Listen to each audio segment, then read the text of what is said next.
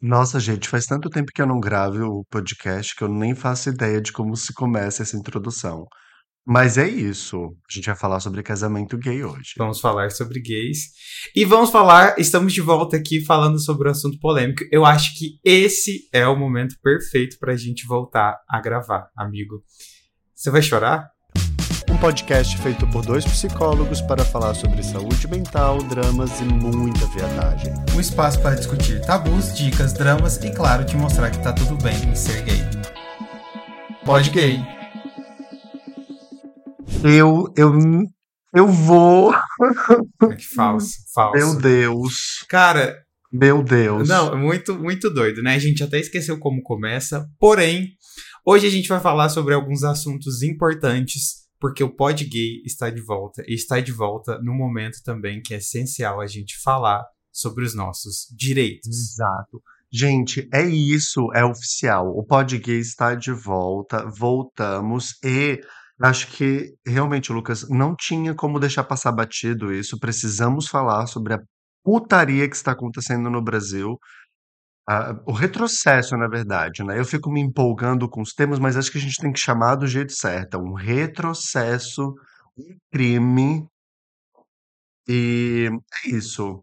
Acho que isso levanta uma questão importante que aparece com frequência para mim na clínica, que é relacionamentos gays, né? Casamentos gays. Então, para além da pauta e do bafafá no judiciário brasileiro que tem acontecido agora, nessa política tosca, suja, retrógrada, é, conservadora, extremista, fundamentalista, acho que a gente tem que pode discutir a respeito disso, né? Casamentos gays. É isso. Amigo, habla. Você tem visto, acompanhar. E eu quero, ó, vou aproveitar e já vou falar de uma outra coisa antes que eu esqueça, tá? Eu quero ler. É, eu quero... esse é um podcast para homens gays. A gente fala sobre conteúdos gays. E você, gay, que está ouvindo esse episódio, eu quero te lembrar que mais uma vez os nossos direitos estão sendo lutados, conquistados e defendidos por pessoas trans e travestis.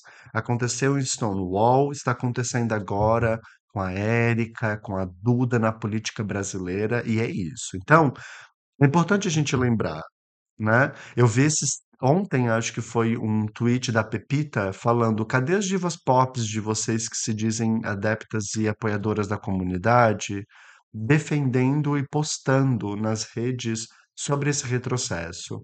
Né? Então, um monte de, de artista cis, de artista hétero, se diz é, a apoiar a nossa causa, defender a nossa luta, não se posicionando. E são lá as artistas trans, travestis, até drags, enfim, que estão na política, nas artes, defendendo e trazendo essa pauta para a grande massa. Então, é importante lembrar disso. Consumam, defendam, apoiem e assistam pessoas trans, gente. Ouviu gay. É, porque no fundo, no fundo, quem está segurando são essas pessoas. E que bom que a gente tem elas lá, né? Que bom que a gente tem uma Erika Hilton, uma Duda, pra gente dar essa segurada ali na política. É, é, importante lembrar, assim, que muito provavelmente eu não sou a melhor pessoa do, da área do direito. É... Ah, assim, para quem tá muito fora, acho duvido, né? Mas é sempre importante falar. Na Câmara dos Deputados está passando um projeto de lei que visa proibir o casamento homoafetivo né, casamento esse que já está legalizado pelo STF. É inconstitucional que eles estão tentando fazer, mas eu acho que isso mostra, e, e, e talvez o mais bizarro é que o movimento que isso está tomando, sabe? É, lá dentro com principalmente a bancada evangélica, né? E eu acho legal a gente voltar a falar sobre esse assunto, que por mais que ele não passe, por mais que seja inconstitucional, né? Por mais que é, é, muito provavelmente ele não vai dar certo de, de, de ser aprovado é, pela nossa Constituição, é é importante a gente lembrar que os nossos direitos eles não são fixos, sabe? A gente fala, tipo, ah, tem muitos. E eu vejo, infelizmente, muitos gays que falam, ah, porque é, a gente não precisa mais, a gente já tem todos os direitos, né? Tipo, é, essa militância mimizenta, não precisa disso, a gente já pode casar, que é mais que a gente quer. Só que, cara, os nossos direitos, eles não são fixos. A gente precisa entender isso. Os nossos direitos eles estão sendo ameaçados o tempo inteiro, né? Inclusive, é, o nosso direito não só a casamento, amigo, mas, por exemplo, a gente é, é, é ter uma vida digna. A, a, a, o preconceito, a homofobia, né, LGBTfobia foi foi é, é, tida, é, é, é, equiparada, né, ali ao crime de, racismo, crime de racismo, há muito pouco tempo. Aham, sim. Tipo, ontem, sabe? Então, assim, não é que a gente esteja militando à toa. A gente precisa falar sobre isso, porque os nossos direitos estão o tempo inteiro numa corda bamba e a gente precisa entender isso. E é bom que, que, que a gente, quanto comunidade, nesse momento se una, independente das nossas pautas, das nossas visões, para entender que, cara, a gente tem que demonstrar a nossa força ali, né? A nossa força econômica, a nossa força de vida, a nossa força jurídica, a nossa força política, né? Então é importante a gente é, sempre rever esse assunto. Eu acho que foi um dos motivos da gente também voltar com um podcast, né? Assim, primeiro porque as pessoas falaram muito pra gente, foi uma pressão, por livre espontânea pressão. E o segundo motivo da gente voltar... É... Não, então... e o segundo motivo também é a gente voltar nesse momento muito importante, porque Cara, a gente precisa usar o espaço que a gente tem também para falar sobre esse assunto, né, amigo? Sim. Inclusive, eu quero parabenizar o projeto, a iniciativa que a Clínica com LGBT com Local teve de criar um grupo no WhatsApp para é, discutir, trazer pautas, enfim, políticas, que eu acho que é isso, né? É, a transformação social ela acontece por essa movimentação e é, é fundamental que nós tenhamos é, compreensão, assim, de que a luta por direitos não é só numa parada da diversidade, né, gente? Acho, é, eu tô muito tranquilo em relação a isso, porque eu tô confiando na minha diva, né, Erika Hilton. A minha diva pop é deputada federal, desculpem. É, a Erika disse nos stories que já sabíamos que isso seria aprovado, porque é, foi na comissão da família, que é basicamente essa aprovação da PL, né? Aconteceu na comissão da família, Câmara, o que já era esperado, porque a maioria, né, ela era fundamentalista, religiosa, etc. Mas isso não pode seguir avançando livremente sem nenhum tipo de pressão popular, né, gente? Então, é importantíssimo que tenhamos esse engajamento, esse envolvimento e discutir com as pessoas, com as famílias a respeito, não é porque é, imagina se a anulação do casamento homoafetivo coloca em risco Acho que mais de 130 mil famílias LGBT+, hoje no Brasil, né, e isso é um número muito expressivo. Eu fiquei chocado quando eu soube. Ao longo do nosso país já existem hoje mais de 130 mil casamentos registrados em cartório de relações homoafetivas, né. E se a gente pensar, o censo do IBGE trouxe, e 1% né, na a nossa população brasileira hoje é composta de, acho que um milhão, não é? Mais ou menos isso, um milhão, dois milhões de pessoas LGBT+. Esse número de casamento, bom, a gente sabe que é muito maior do que 100 milhões, né? Do que um milhão de pessoas, mas considerando que são 130 mil casamentos homoafetivos por uma população estatística de um milhão, a gente está falando de um percentual grande né, significa que um número grande de pessoas LGBT+, hoje, de acordo com o censo do IBGE, são casadas registradas em cartório no Brasil, a gente está falando de 10% pelo menos. Esse é um número muito expressivo. Acho que a gente vive dentro dessa, é, dessa bolha da homofobia social, achando que dentro da comunidade não tem, e na verdade tem. Eu tenho vários pacientes que são casados em cartório, que moram juntos há 5, 10, 15 anos, então, é é é uma pauta, né, eu acho que é uma briga de direitos e de reforço da nossa comunidade. Você viu o que aconteceu na na Itália esse ano, da primeira, acho que foi a primeira-ministra, né, em que ela removeu todos os direitos, é porque assim, lá, né, constituição completamente diferente, mas ela removeu todos os direitos de famílias é, homoafetivas, né, então, é, ou seja, a gente as famílias lá por exemplo tinham eram casadas tinham filhos e aí agora os filhos por exemplo dessas teve até um caso muito famoso né que eram de duas mulheres que tinham uma filha que elas adotaram e aí essas filhas foram tir essa filha foi tirada dessa família porque não poderia. Agora eu fico pensando assim né tá. Ah eu fico puto eu começo a ficar é, primeiro que isso lembra o que pode acontecer né? E que a gente tá sempre. A gente conquistou os direitos por lá e depois a gente teve essa, essa, esse retrocesso. O segundo, para para pensar que isso pode ter ameaçado no Brasil, mas também lembrar que as leis brasileiras elas são muito elas são muito boas ao ponto da gente ter uma certa segurança, né? Nesse sentido. A terceiro ponto é que, cara, como que a gente a gente ouve, né? Tipo, a nossa vida inteira que a gente é errado e por conta de um ponto de por conta de um ponto de vista religioso por esse mesmo ponto de vista religioso que fala que a gente é errado, que faz a gente ter homofobia internalizada, que faz a gente é, ter dificuldade para ter relacionamentos, que faz a gente ter dificuldade para aceitar nosso corpo e nós mesmos por inteiro, é o mesmo é, é a mesma instituição que retira uma criança das suas do seu lar, das suas mães, porque não pode, sabe? Então assim, a gente ainda ouve a gente é, ainda. E, e, até eu mesmo, né? Porque as pessoas acham que eu sou bem resolvido, mas, cara, tipo, é, foi uma vida inteira ouvindo que. É, é, de toda uma sociedade que eu sou errado, né? Então isso ainda reflete em mim. E isso reflete em mim porque uma instituição, que essa mesma instituição que retira uma criança do seu lar, fala que eu sou errado. Como é que a gente dá crédito a isso ainda, né? É muito doido. É, é, é bizarro. Claro, não é culpa nossa, né? Mas como que a gente pode, assim, ter essa, essa é, é, é, é, digamos, ser tão refém, sabe, dessa situação? Isso que me indigna. Isso me indigna. É muito revoltante, né? É muito revoltante. Eu tava vendo uma palestra da Rita Von Hunt comentando que hum, é, existe um disque denúncia criado agora na Suíça para avisar as autoridades quando ela, nós percebemos crianças, é, famílias LGBT+, ou melhor, quando dentro da casa existirem pessoas LGBT+, na presença de crianças. E e daí você fica: "Meu Deus, nós estamos em 2023", sabe. É é é muito doido que a gente ainda não tenha conseguido é muito doido não, na verdade eu acho que é é bem faz muito sentido quando a gente olha para a história, mas é muito louco que isso aconteça, né. Então eu eu deixo aqui o convite, na verdade, esse essa provocação é um convite para que a gente se envolva, estude, busque se informar, busque acompanhar pessoas e apoiar a luta dessas pessoas, né. Acho que tem vários parlamentares hoje no Brasil, aí Erika Hilton, vou sempre endeusar.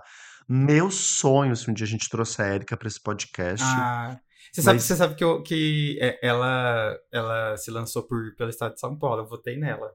É tão bom, tipo, ver um voto. Eu nunca tive um Ai, voto que eu gente. sentisse que valesse a pena, sabe? Tipo, que eu acompanhar. Assim, até por culpa minha também, né? Mas o dela, sim, né?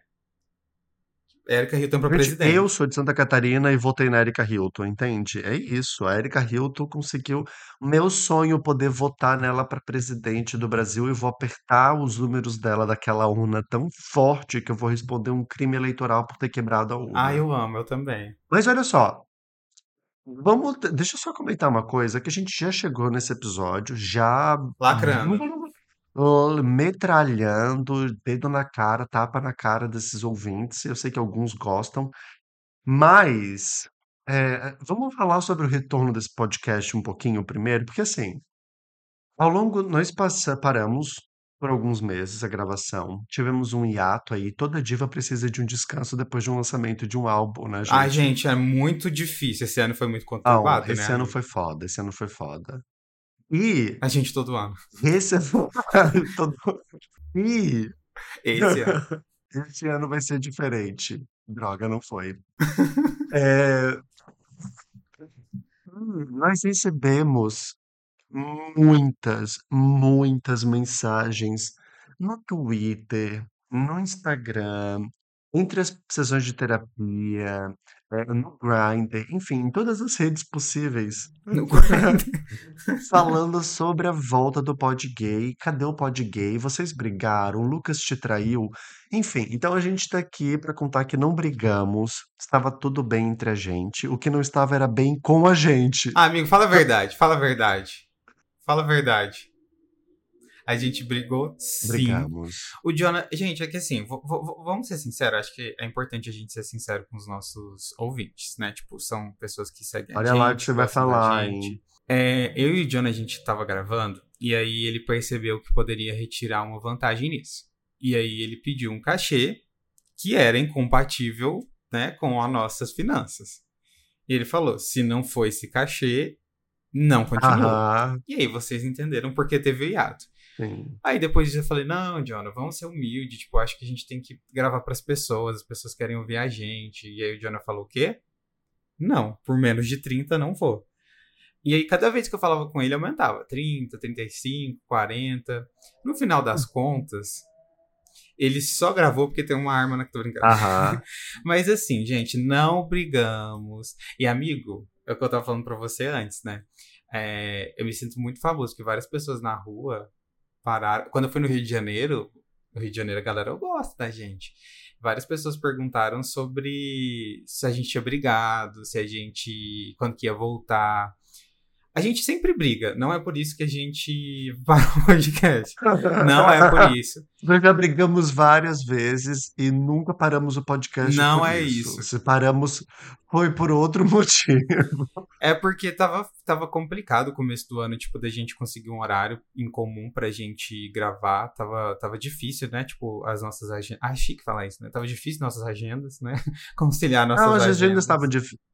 E nós estávamos com outros projetos. Acho que é legal compartilhar isso, assim, ó, porque o ano de 2022, pelo menos pra mim, foi um ano de muita expansão profissional. E o podcast apareceu aí. Só que daí veio o 23 macetando a minha vida. Eu vou te macetar. Pois é. E, gente, é muito difícil conciliar. É muito difícil conciliar. Eu não dou conta. Eu descobri isso, que eu não dou conta de gerenciar mil trabalhos e mil coisas ao mesmo tempo.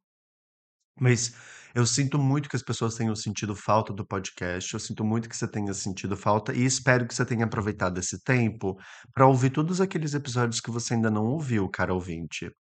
Né? Porque ficar aqui dizendo, ai, lança podcast, lança podcast é fácil. Eu quero saber se você está ouvindo os episódios. No mínimo duas vezes, pra valer a pena o nosso Exata- investimento. Eu consigo ver aqui nas métricas quando você pula o episódio, tá? Então não te faz de louco pra cima de mim que eu tô vendo. É, Caio, eu tô vendo que você não tá ouvindo tudo. É, Giovanni, eu sei que você furou. Então, assim, Bruno, para de palhaçada, né? Eu, eu tô pensando nos, nos nomes comuns pra gays, assim, né? Tipo Lucas. É, Lucas. Então, assim, para. Para que a gente tá vendo. E outra, essa história do cachê é uma pataquada, tá? Porque, na verdade, o que aconteceu foi que eu falei pro Lucas pra ver se ele liberava e ele não liberou. Então é assim, né, gente? Não liberei o quê? Ah, para, amigo, a gente sabe. O Brasil todo sabe. Gente, eu, Eu vou falar pedi- uma coisa, olha só. Gente, eu pedi só uma foto do pé, ele não quis me mandar. Gente, eu vou falar uma coisa. Só sou, uma. eu sou uma mulher conservadora. Aqueles, né? Contraditório com o episódio. Sou uma mulher Aham. conservadora. Sim. Mas, amigo, me conta, o que, que você fez nesse tempo aí? Você ficou do Grindr só? Tipo, que projetos eram esses? Era o Grindr também? Essa história do Grindr me lembra uma. Esses dias eu tava no Grindr e daí do nada eu recebi um perfil que não tinha foto, não tinha nenhuma descrição, era da aba bem. explorar, era explorar e me mandou uma única mensagem escrita exatamente assim. Tu nunca deve ter lavado uma meia na vida, né? E daí eu fiquei, Como assim? Aí eu fiquei, com certeza, é um hater, né? E sabe o que é o mais irônico disso tudo? É que bem na hora em que eu peguei o meu celular para ver a notificação, eu estava com um bolo de roupa na minha mão, colocando para lavar. Ou seja, ela trabalha sim, pra quem fala, ela lava as meias dela. Então, você me A pergunta. máquina, né, amigo? Não, queridinho, mas se eu simplesmente jogar a roupa ali na máquina, ela não faz o luxo. Eu tenho que apertar os botões, eu tenho que programar o horário, eu tenho que tirar ela da máquina, Ah, sim. eu tenho que estender. É complicado. É, pois é, é toda uma função. Então, Não, você acha que a sua vida é fácil? Quem É, fala é. isso não te conhece. Exatamente. Então, assim, eu, eu, eu sofri muito, tá? Eu sofri muito. Eu lutei muito para poder entrar na empresa do meu pai. Mas olha só, estava trabalhando, trabalhando bastante, focado nos meus atendimentos. Eu. Ai, será que eu já conto esse spoiler agora? Vou contar. Ih, Vou. Eu, eu sei disso, não? Acho que não. Eu acho que já, já te contei. Eita, você... Já te contei. Ah, Já te contei, mas não, não. Quando eu te falei era só um devaneio e agora tá real o negócio. Meu Psi é Gay virará um livro. Ah!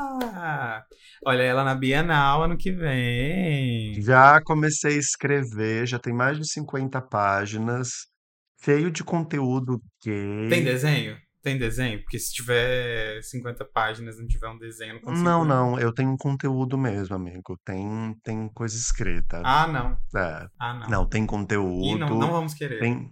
Mentira, a gente quer ver sim. Você vai, mandar- você vai me dar de presente? Ou eu vou ter que comprar? Não, mentira, eu vou comprar pra ajudar os amigos. Óbvio, né? Eu nunca Eu me ganhei de lacrei, eu me presente. lacrei, você viu, né? Eu me lacrei. Eu nunca ganhei nada teu de graça, né? Então. Mas o que, que você quer ganhar, assim, uma, uma terapia? Ai, uma mamada, amigo. Eu tô precisando. Mas não, deixa pra lá. É isso que você quer? Não, o que eu queria mesmo, eu não posso falar nesse podcast porque o conselho vai me proibir. Você acabou de falar mamada, que o conselho vai proibir. Ué, mas os mamada é básico, né, gente? Um copo de água e uma mamada. O conselho não falaria nada contra. Não, para. Quem é o conselho na fila da mamada? É, eu estava trabalhando e uma coisa que aconteceu esse ano de 2023 foi que eu comecei a desenvolver vários projetos para empresas. Então é legal falar, se você estiver querendo contratar meu psi para falar sobre segurança psicológica LGBT dentro das organizações, me chama. Este ano de 2023 eu desenvolvi uma capacitação para grandes corporações Ah. e estou terminando agora meu primeiro projeto, queridas. É isso. E Ela é detalhe, tá? Projeto inovador. Se você jogar no Google segurança psicológica LGBT, você não vai encontrar nada. Eu estou criando do zero. Nada, nada, nada. Vai encontrar seu rosto ali agora. Exatamente. O seu É projeto. isso. E você, menina, o que que você estava aprontando nesse período? Nossa, muitas coisas aconteceram. Minha vida deu um 300, 360 fora do mesmo lugar, né? mudou, Aham, mudou. virou, virou e caiu na mesma merda, aqui, né? né? Entendemos. É, muita coisa aconteceu. É, foi um ano, assim, que eu. Acho que assim, foi muito pessoal, muitas mudanças pessoais esse ano, no, no meio do ano. É, estava aqui na minha luta para me adequar a São Paulo e minha vida fora de casa. Também abri uma clínica, para quem não sabe, a clínica LGBT com local, que oferece atendimentos com uma equipe 100% LGBT para pessoas LGBTs. Tem atendimento em grupo, individual, para universitários. Exatamente. Então, assim, Gente, que babado esse projeto. é, então, tudo. se você tem interesse, segue a gente lá nas redes sociais, que a gente produz uns conteúdos. Arroba Clínica LGBT com local. Você gostou do nome, amigo? Eu te dei orgulho, né? Porque você quer. Não, assim, amigo, tu sempre me dá orgulho. Às vezes decepções, mas me deu um orgulho tão grande. 90% decepção, mas orgulho. Uma amizade pautada em decepções e um orgulho. Não, eu realmente fiquei muito surpreso e muito feliz pelo projeto. Eu achei empresária, visionária mesmo. Eu Acho que um trabalho, uma clínica online de psicoterapia para pessoas LGBTs, feita para pessoas LGBT+, gente, É, infelizmente, não a é, gente tem não que é à pagar toa que a senhora impostos. cresceu, né? Como é que, como é, que é?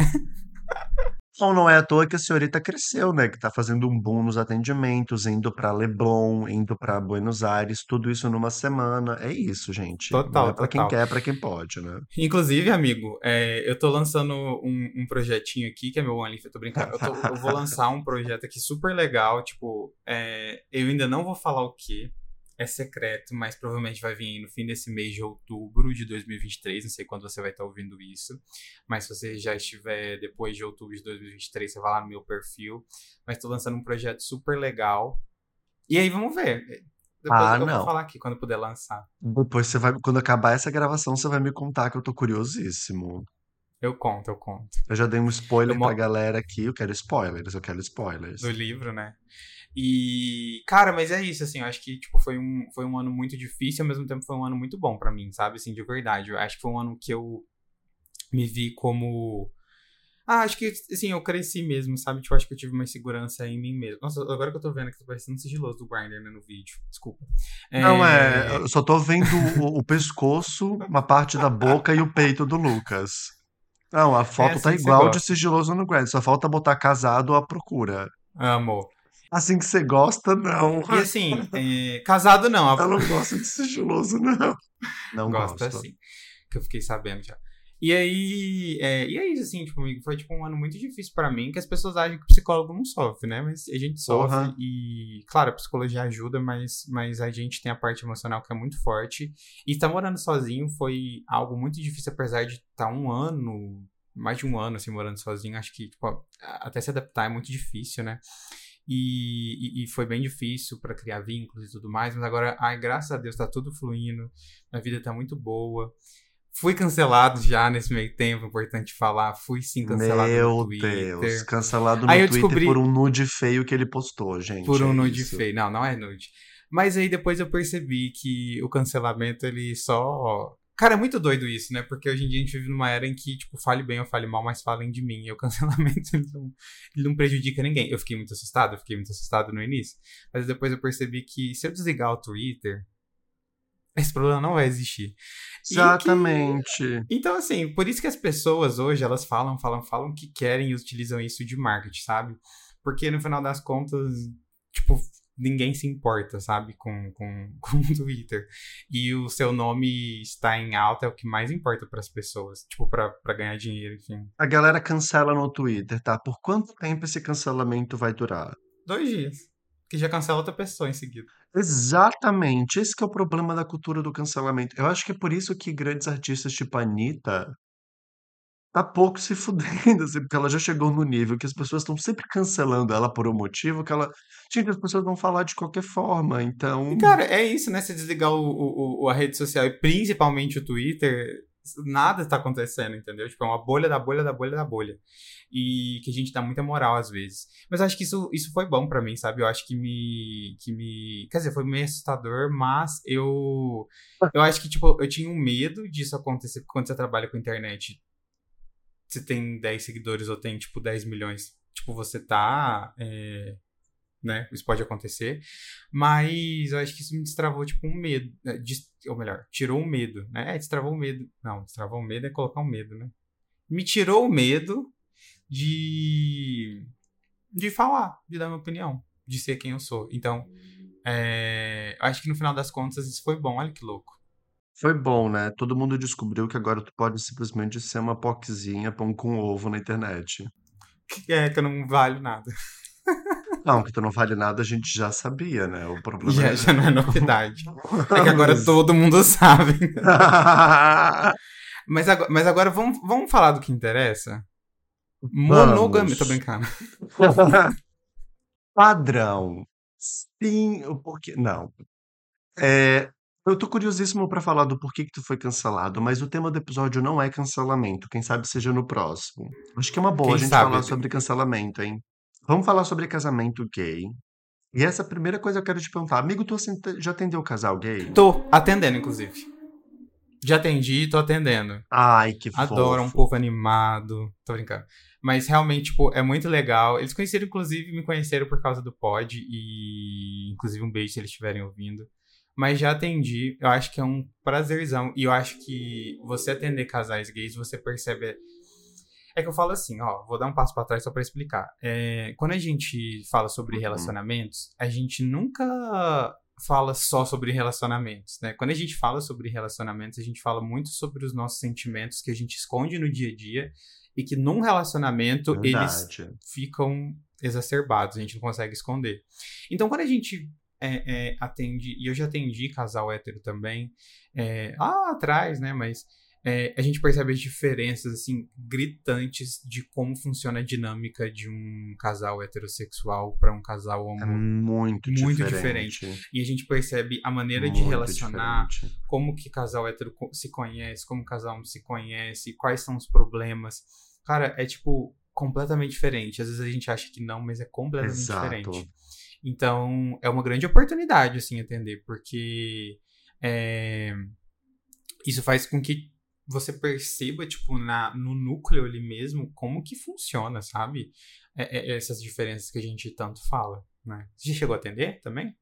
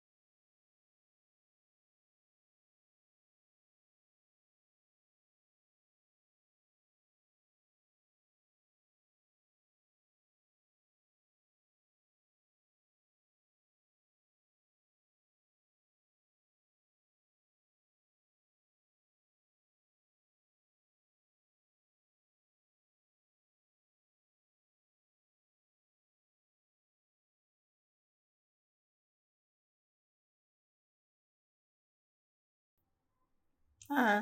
né? É simples, né? Você fala É que você vai simples. casar. Assim, por mais que tenha algumas desavenças ali, tipo, ah, a família não gosta do noivo, da noiva, é muito fácil eles encontrarem apoio. Exato. Um casal afetivo não, às vezes passa um relacionamento inteiro escondendo da família, escondendo no Escondendo. trabalho. Quantos não existem, né?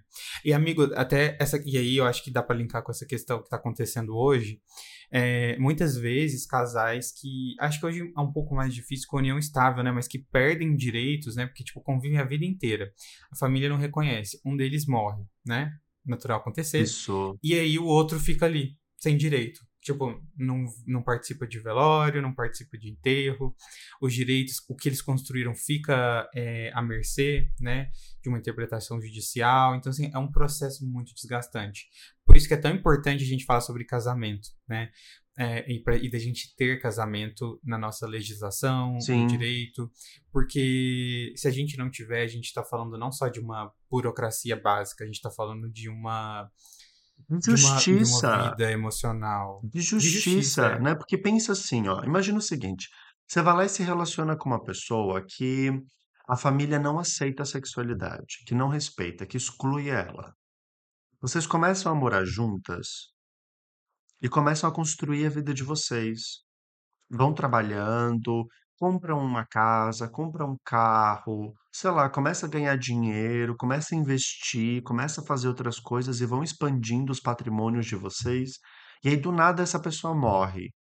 Se não existe um- um- um documento em cartório, uma união estável reconhecida legalmente, a outra família pode simplesmente considerar que você é uma pessoa estranha e ficar com todos os bens e patrimônio do relacionamento. E até para provar a união estável, você tem que juntar provas, você tem que entrar na justiça. É um desgaste muito grande, porque, cara, um- um- a pessoa que você ama faleceu. Você tem que lidar com essa, com essa perda e tem que entrar na justiça, provar, sabe? É, é- é, tipo uma dor muito grande. Então, por isso é tão importante. Pra não poder perder a casa que vocês construíram, sabe? Tipo, É. E assim, e, e- e- e é muito absurdo, sabe? E, e, assim, é, esse, é, esse ponto que a gente tá falando agora foi um dos principais pensamentos que eu tive quando eu vi essa história, essa pataquada toda daquele pastor maldito que, que quer proibir, aquele filho de uma égua. ataquada. É pata, aquela pessoa medíocre. Ah, é, tão- é coisa de gente medíocre, né? Tipo, esse aqui é, é foda. Tipo, é coisa de gente medíocre, é coisa de gente vazia, é coisa de gente que não tem que fazer. É coisa de gente que, que sabe? É tanta coisa, assim, que a gente pode mudar. É tanta coisa. A pessoa teve, teve oportunidade pra chegar lá. A pessoa teve oportunidade pra ter voz, pra discutir leis, pra discutir o rumo do Brasil. E ela tá lá proibindo o casamento homoafetivo pra quê? O que, que vai mudar na vida dela? Isso, essa é a preocupação dela. Essa é a preocupação Tanta dela. gente passando fome. É isso, né, gente? É um absurdo. E, e a gente tá falando agora sobre política brasileira, sobre relacionamentos homoafetivos. Eu fico me lembrando sobre a última, a recente do, do Jairzinho, né? Do número 4. Querido. Antiquerido. Que, gente, coi- coitado, gente. Mas você acredita que é Ele verdade? foi pra televisão da entrevista. Amigo, é, Você pensou, você sei. Eu pensou. vou falar a real, tá? Vou falar o que que eu penso. Não, não, eu vou, vou falar o que eu penso, assim, ó. Primeiro, eu não duvido de nada. A política brasileira é House of Cards. Eu não duvido Ah, de também não. nada. Pode ser uma grande a- armação? Pode. Mas também pode ser verdade. A gente- mas a gente tá discutindo isso, é um plot twist. Como, como a enorme. gente vai. É um plot twist enorme, porque eu acho que tem duas facetas da história. Por um lado, todo mundo sabe que a família Bolsonaro é uma família criminosa, corrupta, e o número o 04 não é diferente. O Renan Bolsonaro, ele faz parte dessa cota e todo mundo sabe que ele está sendo acusado de uma série de, de crimes, de processos. Não, talvez não porque ele em si tenha cometido, mas porque ele é laranja do pai e é cobertor e, enfim, está envolvido na quadrilha e muita coisa que aconteceu. Agora, para para pensar o seguinte: imagina você ser um filho gay do Bolsonaro. Não consigo nem imaginar. Exatamente. É esse, esse é o ponto da história que me deixa na dúvida. Imagina a experiência, não precisa nem ser gay, mas imagina a experiência de ser um filho LGBT+, de um pai como Bolsonaro. Com tudo acontecendo na política, com todo o envolvimento, enfim. É um negócio desesperador, assim. Isso é por isso eu tenho pena.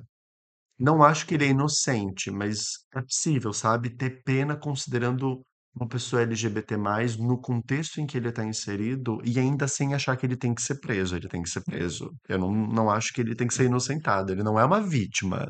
Mas. Ele não é uma vítima. É. Agora, se, se for mentira, eu quero mais é que se ferre, porque eles inventam mentira de todo mundo pra acabar com a vida de todo mundo. Então, quero mais é que se ferre mesmo. Mas sabe o que, que mais me pegou? mentira. Eu vi a entrevista dele, a entrevista dele, ele com o olho embargado, Hum, emocionado. metaforando? Não, não, embargado, embargado, com cheio de lágrima, quase para chorar, e tentando Uma negar. o- vergonha, né? Exato! Eu acho que ele ficou triste com a história da separação.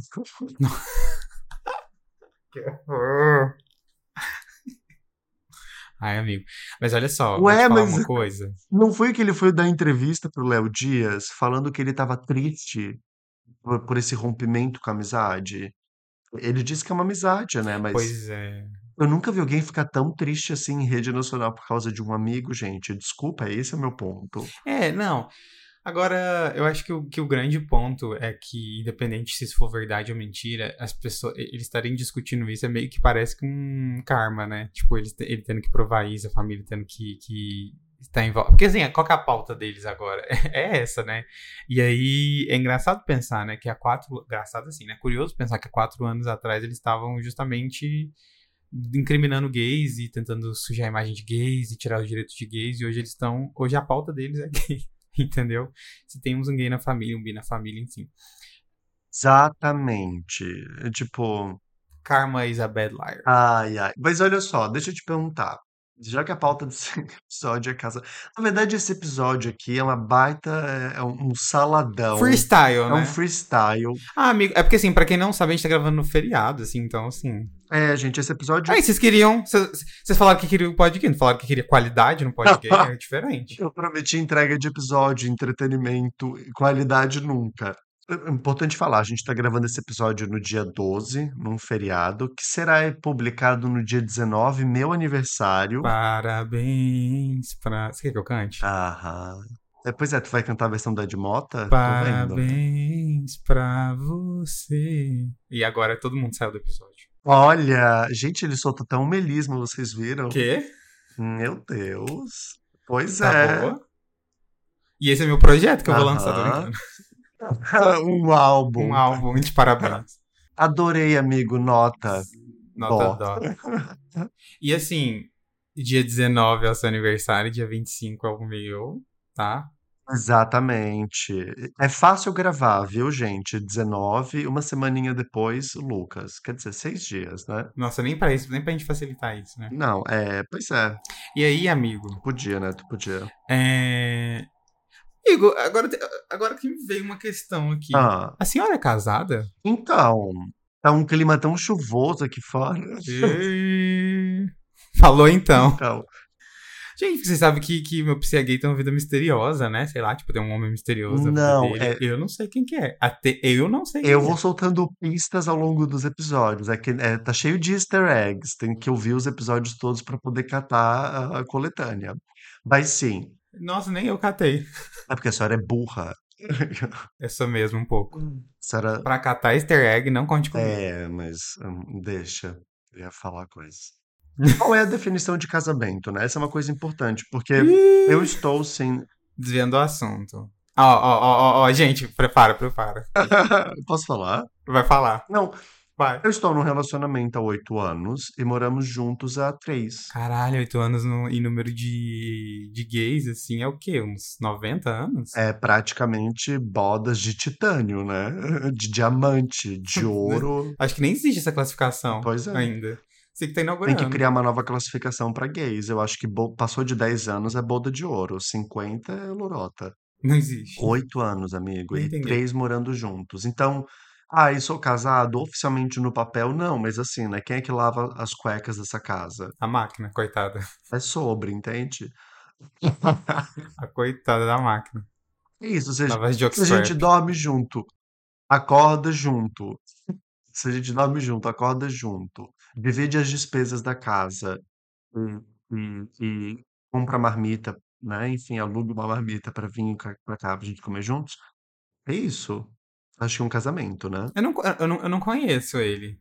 Tipo, eu não, eu não conheço, tipo assim, eu não conheço nem de ver, assim, quem que é. Vai continuar assim misterioso. Eu quero que as pessoas andem comigo na rua e fiquem pensando: é esse boy com que ele é casado? Não é? Será? Não sei. Gente, quem, quem trabalha nas redes, quem trabalha na mídia, quem é co-host desse podcast sou eu, não é ele. Então por que que você tá curioso? Porque eu sou curioso, mas eu não posso saber no off. Ah, quem sabe no off, se tu me contar do teu projeto e mostrar a foto do pé, talvez a gente Ah, resolva. do- eu já te mostrei, eu já te mostrei meu pé. Tem que fazer de novo. Tô brincando. Acho que tá até sujo agora. Não, para. Pois é, exatamente. Eu tô sentindo daqui o cheiro. É, você tá sentindo. Ah, para, eu sou cheiroso, tá? Ah, ele concordou, vocês viram, não, né? não concordo. Olha só, amigo, você pensa em casar um dia Penso muito, assim, penso em constituir uma família, sim. É... mesmo? De verdade. Ah, não entendi a surpresa. É... Não, tô- eu tô perguntando sério, não é surpresa. Eu tô confirmando mesmo. Sim, penso em constituir uma família, é um dos meus, um dos meus grandes objetivos, ter um relacionamento. Eu não sei se eu teria filho, assim, tipo, adotar filho. É, Não sei, eu acho que talvez filho. Ah, não sei, né? Tipo, eu sou meio novo pra pensar nisso também, mas. É... Gata, Casar sim. o tempo tá passando, o seu já não é mais novinho, acorda. Ah, mas é porque, por exemplo, se eu for adotar, não tem tanta essa necessidade de ser rápido, né? Depende, você não vai adotar uma criança quando tiver 60 anos de idade, né? Ah, não sei, talvez.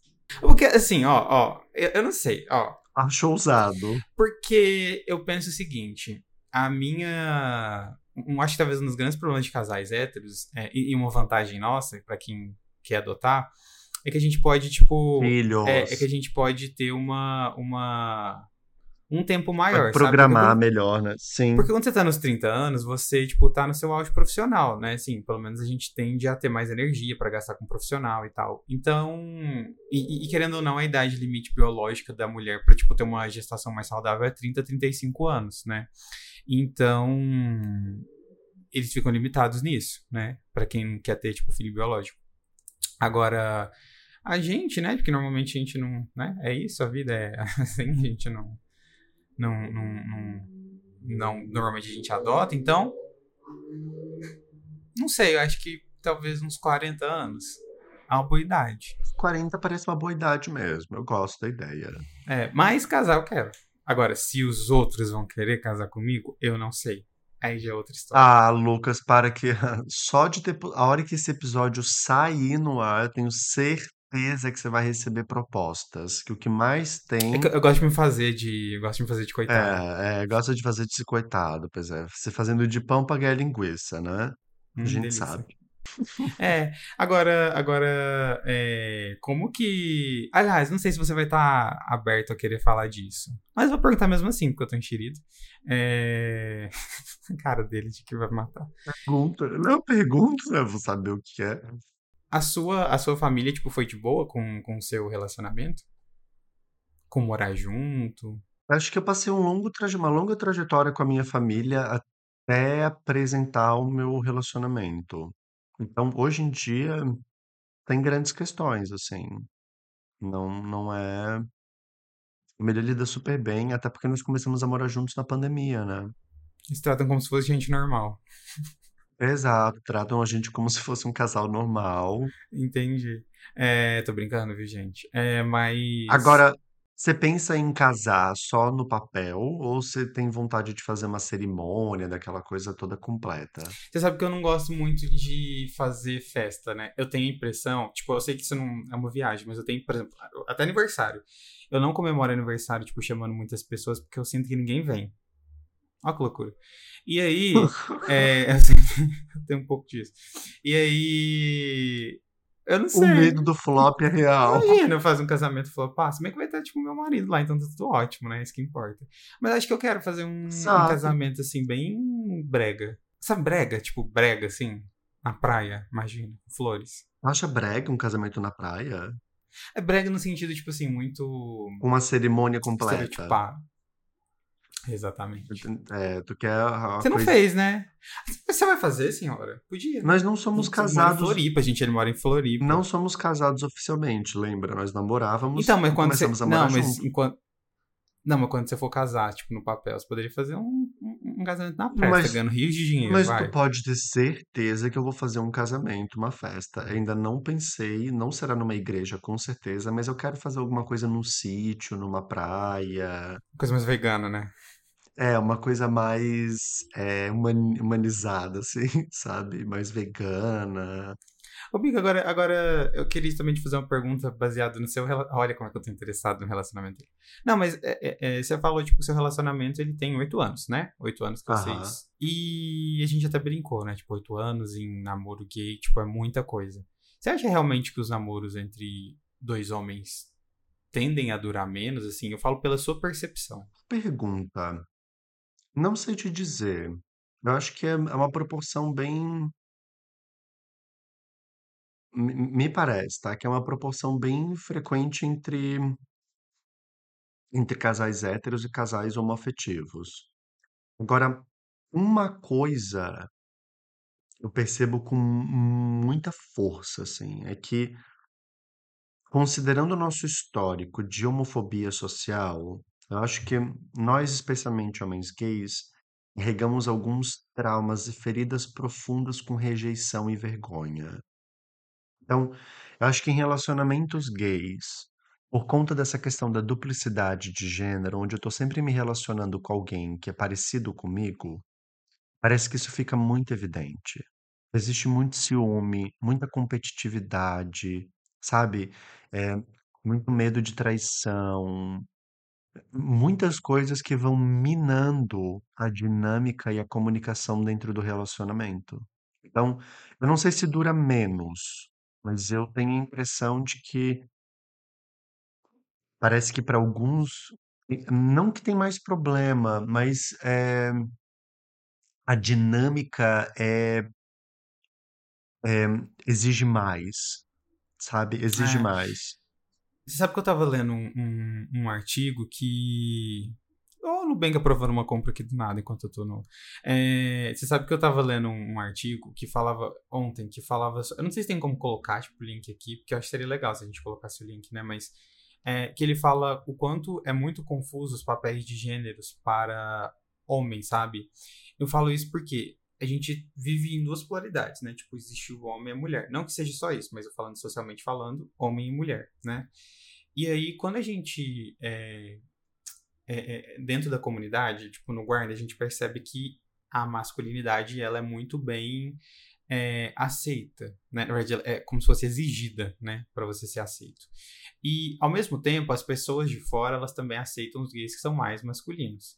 Só que quando às vezes em, algum- em determinados momentos, né, eu uma pesquisa feita tipo na Austrália isso, né, muitos é, homens gays que utilizam aplicativos falam que ao mesmo tempo que uma masculinidade é exigida e se espera, dependendo da sua preferência sexual e etc, e- ou até mesmo da sua personalidade, que você seja um gay afeminado, entendeu?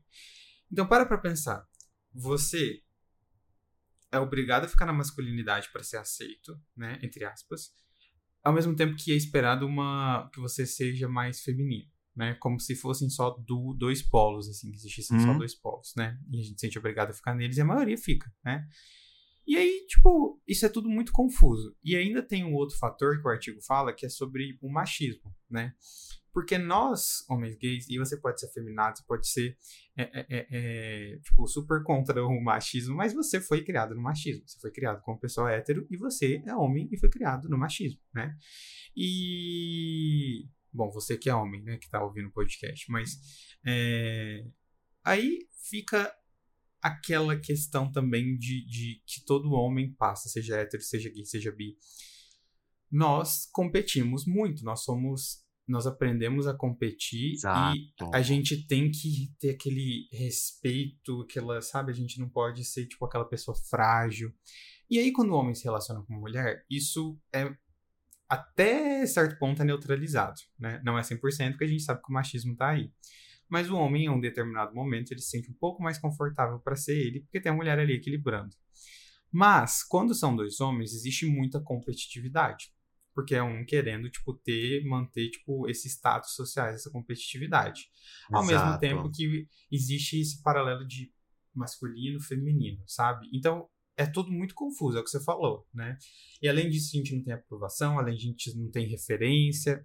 Além disso, os nossos direitos ainda são colocados à prova o tempo inteiro. Então, eu acho que quando as pessoas me perguntam sobre, ah, por que você acha que relacionamentos é, gays costumam durar menos? Olha, eu não sei se costumam durar menos comparados aos héteros, aos héteros, né? Tipo, eu acho que sim, pelo que eu vejo, pela minha realidade. Mas é, é muito mais confuso. Tem esses fatores que são muito mais confusos. Além do que também, casal hétero, muitas vezes existe uma pressão para eles ficarem juntos, seja pressão da igreja, seja pressão da família, seja de filhos, Isso. né? Isso que você está falando, eu acho que é um grande ponto. Eu acho que o que acontece que faz com que casais heterossexuais durem mais o relacionamento é uma questão de machismo em, relação, em cima da mulher. São as mulheres que sustentam os relacionamentos. Sabem às vezes que o marido trai, que o marido faz um monte de coisa, que é negligente com a casa, mas vive dentro dessa sociedade onde ela precisa sustentar a relação, daí acaba mantendo. Entre casais gays não tem muito isso, porque começa a dar briga, começa a dar discussão, cada um vira as costas, vai pro seu canto e ponto. Não fica é, se esforçando para fazer o negócio acontecer. Que isso, né, gente? Ai, você tá começando a ter problema com o boy aqui que tá me dando dor de cabeça, eu vou ali no aplicativo e tem mais 700 milhões com quem eu posso transar, com quem eu posso ficar, com quem eu posso beijar. Isso não é um, uma grande questão. É muito É, fácil sendo, trocar.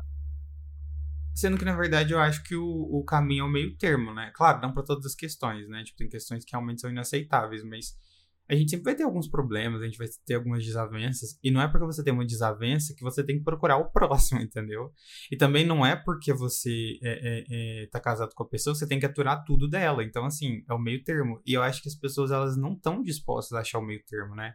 Ou elas são 80 ou elas são 8, né? 8 e 80. Então, assim, ou uma coisinha, tipo, faz elas desistirem, ou elas vão, tipo, aceitar um relacionamento muito tóxico que não vai fazer bem. Vai durar, mas não vai fazer bem. Tipo, ah, vai durar a troco de quê? Entendeu?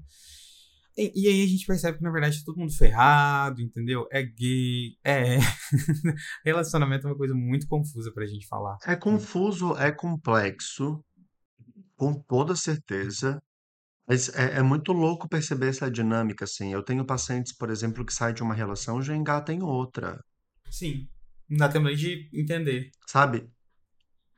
E, às vezes com uma semana de distância, gente. Como que em uma semana você pode conhecer alguém e já entrar num relacionamento? Eu não tenho nada contra. O que eu chamo a atenção não é.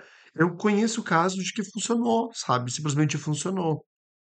Mas É, quando a coisa vira crônica, sabe? Quando toda relação que eu tenho começa logo de uma forma intensa demais, num curto espaço de tempo, quando vira uma repetição, aí eu acho que a gente tem uma questão para pensar, né? Porque é, é, eu sinto que existem várias dinâmicas que operam dentro de um relacionamento homoafetivo. Isso que você falou dos papéis é muito sério, né? Porque pensa num casal heterossexual. Existe lá normalmente o homem ah, eh, entre casais héteros, eu noto que existe uma complementari complementariedade de papéis. Ah, socialmente se espera que seja o homem o dominante e a mulher mais submissa, mas a gente já sabe que em muitos casais héteros não funcionam assim. Às vezes o homem é submisso a e a mulher ocupa um papel dominante. Entre relações homoafetivas, isso é diferente. E com frequência o que eu vejo são duas pessoas dominando a relação. Isso não tem nada a ver com o papel sexual delas, gente. Sabe? É, o cara vai lá, uma pessoa da relação faz algo que o outro não gosta. Ao invés de a gente conversar sobre isso, o outro já decide que ele vai dar o troco. Sabe uma coisa que eu tava trazer um outro dado para ilustrar aqui, tá? Eu fiz uma, uma- na época da graduação, eu fiz uma pesquisa sobre violência doméstica entre casais homoafetivos. Eu descobri alguns dados interessantes. Primeiro que as pesquisas apontam que existe uma semelhança de casos em termos de percentual, né? Entre casais heteroafetivos e homoafetivos. Ou seja, basicamente a proporção de casais que sofrem algum tipo de violência é a mesma. Não existe uma, uma discrepância muito grande. Entretanto, em casais heteroafetivos, os papéis de eh, agressor e de vítima costumam ser mais bem definidos. Ou seja, uma pessoa agride e a outra é, é vítima. Entre casais homoafetivos, essa conta não bate. Porque normalmente o que acontece é, quando uma pessoa ela é agredida, ela acaba dando troco e respondendo esse comportamento violento com também mais violência.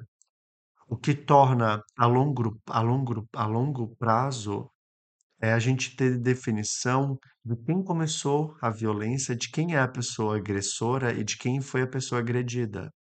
Eu acho esse um dado super importante para ilustrar de como opera a dinâmica de um relacionamento homoafetivo.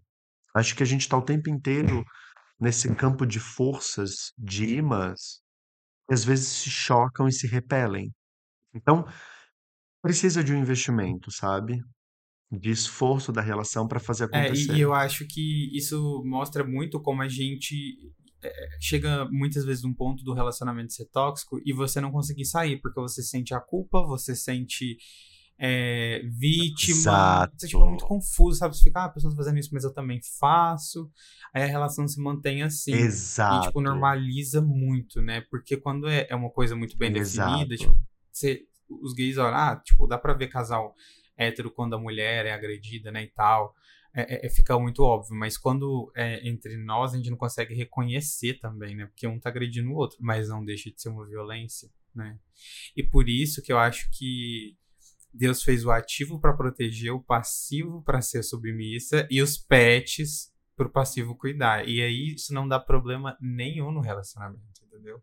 Eu fico com ódio, ódio quando as pessoas olham pra mim, mozão, e ficam com- me olhando com uma cara do tipo, como se elas deixassem implícita e óbvia que eu sou a mulher da relação. E eu fico, queridinha, deixa eu te contar uma coisa. Eu, eu sou também, mas não só. É, então, quer dizer, então quer dizer que ele tem cara de ativo. Eu- amigo, eu não sei o que acontece que as pessoas olham pra mim. Acho que é o óculos, essa cara de nerd, o fato de eu ter cara de mais novinho, as pessoas acham que eu sou passivo. E não mentiram, né? Não estão achando errado. E não mentiram. O que elas acham, o que elas não sabem é que eu não sou só isso, eu tenho outras coisas também, eu tenho outras habilidades. Tem outros dons, né? Tem outros dons. É. Exato. É, eu tenho outras formas de usar a boca, gente. Então, assim, né? Olha só, esse episódio aqui tá durando. é, já tem quatro horas de duração. Já tem quatro horas de duração. Eu quero ir pro meu feriado. Eu- Exato, é um feriado, gente. Tá um dia chuvoso. Eu acordei cedo pra poder fazer a gravação desse episódio. Então, assim, dá pra gente falar mais sobre casamento? Óbvio. Mas acho que esse foi um episódio é, freestyle mesmo, assim, gostosinho. Pra gente se introduzir Pra novamente. gente se introduzir. Vai ter, vai ter, vai ter mais, amigo? O quê? Episódio pra gente introduzir? Vai ter mais pod gay? Isso sempre. Mas vai ter, vai ter mais? Vai ter semana que Óbvio, vem? Aí. todo episódio agora, quinta-feira. Não, óbvio também. Não, não, Óbvio também não é, se né? tu não der pra trás, toda quinta-feira agora, a partir desta semana, a Eu partir de trás. hoje, é, teremos pod gay. Então, já avisa pros seus amigos, já divulga pra galera, já compartilha esse episódio, dá muito stream, dá muito like. Ai, que saudade do pod gay, que saudade. Então eu quero ver. Compartilha nas redes. Agora, agora compartilha. Pod gay voltou. É, inclusive, a gente tem nosso Instagram lá, underline podgay. E, amigo, como, como faz para as pessoas te acompanharem, embora você esteja de atos da sua Então, pode me acompanhar no também? meu Psia Gay, né, gente? Em todas as redes sociais disponíveis. Se você não encontrar, é porque não tem essa rede. É simples. E Sim. você? O meu é underline Lucas De Vito e a clínica LGBT com local. Ai, meu Deus. Fala de novo. Clínica LGBT com local e underline Lucas De Vito. Não tá, Lucas Evita a gente já sabe, eu não queria, eu estava falando da Ah, clínica. Ai, meu Deus, amigo, parabéns por esse projeto. ah, Realmente foi uma coisa obrigado. muito especial, muito linda, visionária, e eu tenho certeza que vai fortalecer não só a comunidade LGBT, mas também a nossa profissão, a nossa categoria, né? E é isso. Gente, se cuidem, que bom tá de volta, que bom Muito gravar. bom, muito bom. Agora a gente não sai. Nós, E nunca mais fizeram. Não é, desculpe qualquer coisa, se eu falei besteira, é... Na verdade, desculpa é o caralho, foi isso Ah, não, amigo. Cancelamento é bom. Você tem que aproveitar. Não, eu já tenho tanto problema, eu não quero um cancelamento. É, não. É isso, então ficamos. Te vejo semana que vem, né? Semana que vem tamo aí. Beijinhos, tá, gente? É Beijo. isso. Ah, então, claro, estou aceitando parabéns. Parabéns. Parabéns. Para boys. Tchau! Tchau.